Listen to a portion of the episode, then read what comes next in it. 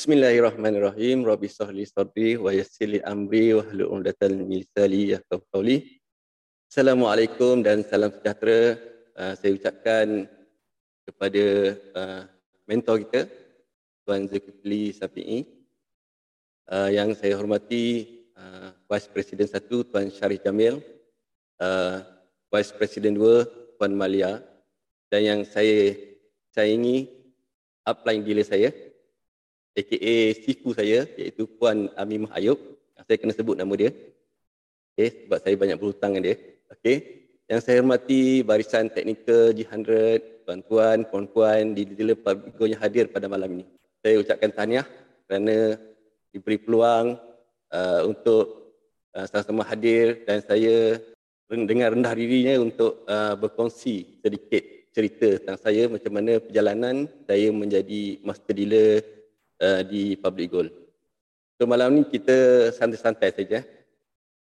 Okey, so boleh anda anda semua boleh uh, duduk bersandar, okay, sambil minum air, makan-makan. Okey. So saya perkenalkan diri saya. Nama saya Muhammad Azmi Fazli bin Mahad. Okey, boleh panggil saya Azmi, boleh panggil saya Fazli. Tapi semua dealer di bawah saya panggil saya Fazli lah. Saya berasal daripada Muar. Tadi saya nampak dekat chat banyak orang Muar punya. Ha, hidup Muar eh. Okey, kemudian saya mempunyai sudah berkahwin dan mempunyai lima orang cahaya mata dan saya uh, dahulunya merupakan seorang jutera sebelum saya berubah uh, profession menjadi seorang guru. Ceritanya begini. Okay, ceritanya dahulu uh, bila saya bekerja sebagai jutera, saya banyak menghabiskan masa uh, 8 hingga 5 waktu office hour dengan klien dengan uh, mesin. Okay. So bila saya berubah profession, uh, saya klien saya merupakan manusia lah, murid. Jadi untuk di di Johor ni kita ada sekolah pagi dan kita ada sekolah petang, sekolah agama. Jadi saya ada masa uh, di sebelah petang sebab klien saya pergi ke sekolah agama. Jadi ada lebih masa kat situ. Uh, sebab kalau guru sekolah rendah ni dia balik pukul Okay, jadi di situ uh, sebab saya ni dah biasa kerja sampai pukul 5 sampai kadang-kadang OT sampai pukul 8. Jadi saya buat kerja yang kedua. So, kerja eh, cikgu ada side income kan. Disebabkan kita ada masa, jadi saya pernah menghasilkan uh, DVD pembelajaran dan dari situ saya terfikir macam mana nak marketkan saya punya DVD. Uh, dan di situlah bermulanya uh, saya belajar tentang marketing okay, secara online. Okay, saya uh, masuk uh, seminar Facebook Ads dan saya belajar SMS marketing, saya belajar tentang email marketing dan akhirnya alhamdulillah uh, DVD yang saya hasilkan tu mendapat sambutan dan ramailah orang yang yang jelah bila dah dah terhabis jual uh, kalangan cikgu ni dia minta uh, version yang kedua, version yang ketiga jadi saya keluarkan DVD version kedua, ketiga. Okay. Uh, kenapa saya cerita tentang ni? Uh, nanti saya bagi point dia. Okay. Jadi uh, bila terlalu banyak permintaan dan saya pula terpaksa menghasilkan DVD itu menggunakan idea dan di situ saya uh, terfikir, oh rupa-rupanya inilah perbezaannya antara uh, income pasif dan income aktif. Uh, maksudnya kalau kita nak, uh, yang saya tengah buat tu adalah income aktif yang mana saya kena, kena bekerja menghasilkan sesuatu supaya ada income. Jadi di situ saya terdetik, oh okay. saya pun mula explore dan kaji tentang passive income. Bila saya explore-explore, tapi Allah takdirkan saya tak berjumpa lagi public gold. Saya berjumpa dengan satu bisnes dan saya saya just namakan dia bisnes A lah. Saya tak tak reveal lah. Okay, saya berjumpa dengan satu bisnes A dan betul uh, bisnes A ni menghasilkan passive income dan di situ saya belajar uh, bagaimana menjadi leader saya ada uh, dia passive income macam misalnya kita ada dealer di bawah kita dan kita kena guide dealer kita. Kita pun ada customer dan alhamdulillah uh, bisnes itu menjadikan saya seorang uh, leader yang dapat membimbing uh, lebih kurang 50 dealer di bawah saya. Dan saya uh, uh, dapat passive income uh, Alhamdulillah empat angka setiap bulan. Uh, jadi kat situ ada ramai juga cikgu-cikgu yang jealous lah. Seorang cikgu yang ada dua income. Pada Jun, Jun 2020, jadi uh, ada satu hari tu kakak saya dia tanya saya dia uh, promosi saya tentang emas dan uh, dia uh, so dia bagi tahulah kelebihan emas ni iaitu kelebihan uh, tentang simpanan emas. Jadi kat situ saya terdetik. Oh, saya ada dua income sebulan tetapi saya tak ada simpanan yang banyak. Uh, di situ saya terdetik. Why not saya simpan emas? Uh, jadi disebabkan kakak saya bukan dealer, bukan dealer public gold dan dia ada dealer di atasnya iaitu Puan Amimah Ayub. Uh, dan saya terus WhatsApp Puan Amimah Ayub. Di situlah saya bermula menyimpan emas. Okay, jadi saya ketika itu saya berasa eh, saya sangat lambat lah. Saya lam, sangat lambat menyimpan emas. Saya rasa saya rugi. Saya tengok ada ramai uh, anak-anak muda yang dah simpan emas. Sebelum dia bekerja lagi dia dah simpan emas. Jadi saya rasa ketika itu saya rasa sangat rugi saya pun uh, kaji tentang public goal ni saya macam mana saya nak buat EPP macam mana saya nak buat buyback macam mana saya nak buat uh, pembelian uh, account gap kat situlah Puan Amimah Ayub diasak diasak dengan soalan-soalan dan akhirnya uh, pada Oktober 2020 saya decide untuk buat pembelian yang banyak uh, ketika itu saya uh, rasa better saya buat EPP lah uh, sebab saya rasa uh, saya terus uh, larikan saya punya basic income uh, business A tu kepada emas. Dan terus uh, uh, Amimah Ayub, Puan, uh, Puan Amimah Ayub cakap saya dah layak untuk jadi dealer. Okay, jadi saya menerima dengan hati terbuka sebabkan saya dah jadi dealer.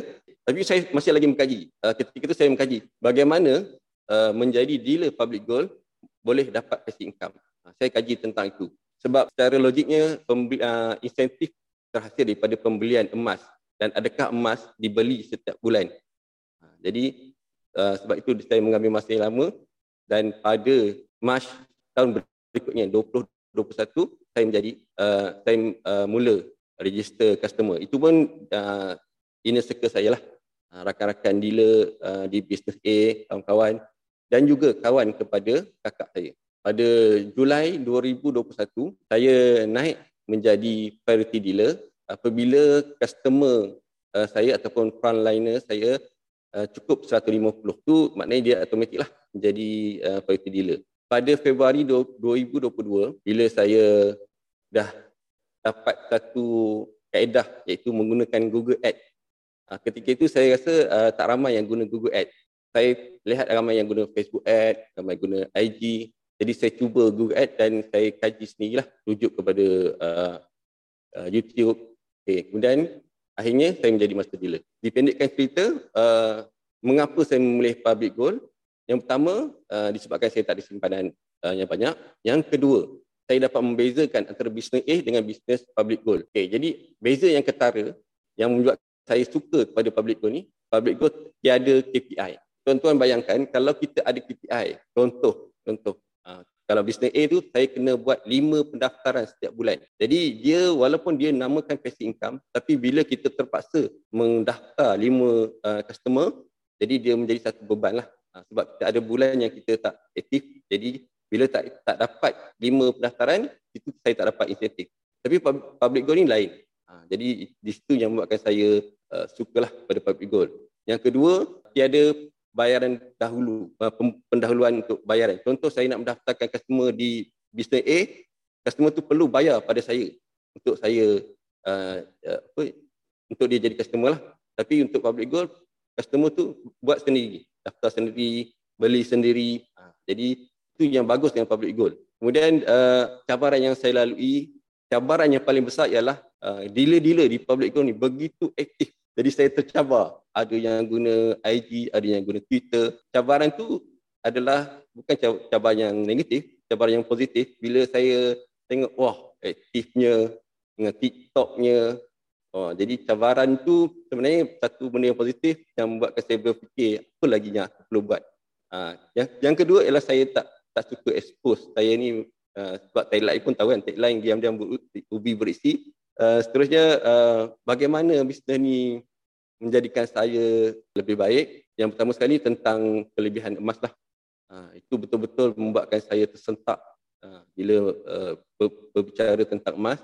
Uh, sebab itulah turning point saya uh, untuk masuk public gold. Uh, yang kedua, uh, program-program yang disediakan uh, di grup pre-MD. Uh, itu memang terlalu bagus iaitu program-program uh, program-program keuangan dan juga uh, top yang diberikan oleh mentor kita uh, membuat yang betul-betul makan dalam. Uh, jadi saya rasa begitu bertuah dan berterima kasih kepada semua uh, uh, barisan tim-tim G100 uh, terutama sekali kepada mentor kita lah uh, kerana membuka minda saya lah terbuka untuk melihat bagaimana uh, sebenarnya kita punya uh, keuangan yang perlu ada dalam hidup kita.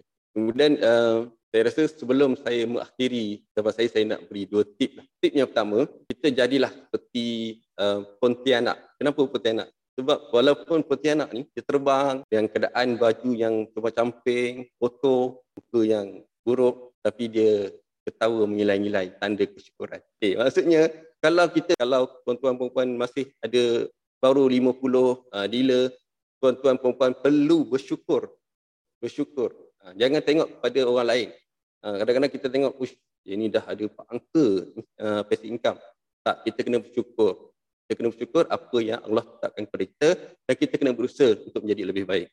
Okey, tip yang kedua, kita jangan jadi seperti uh, siput kinzi. Siput kinzi maksudnya yang jalan lambat tu kan? Okey, dia jalan lambat tapi dia just a complain. Aku ni siput ke aku ni kinzi? Siput ke kinzi? Ha, jadi jangan, jangan jadi macam tu. Kita walaupun jalan, jalan lambat kita sentiasa kaji apa salah kita. Jangan banyak komplain. Ha, komplain sistem public tu tak betul lah. Kita jangan, jangan, jangan banyak komplain dan kita jadilah orang yang biasa uh, mengkaji. Sebenarnya yang salah tu adalah kita.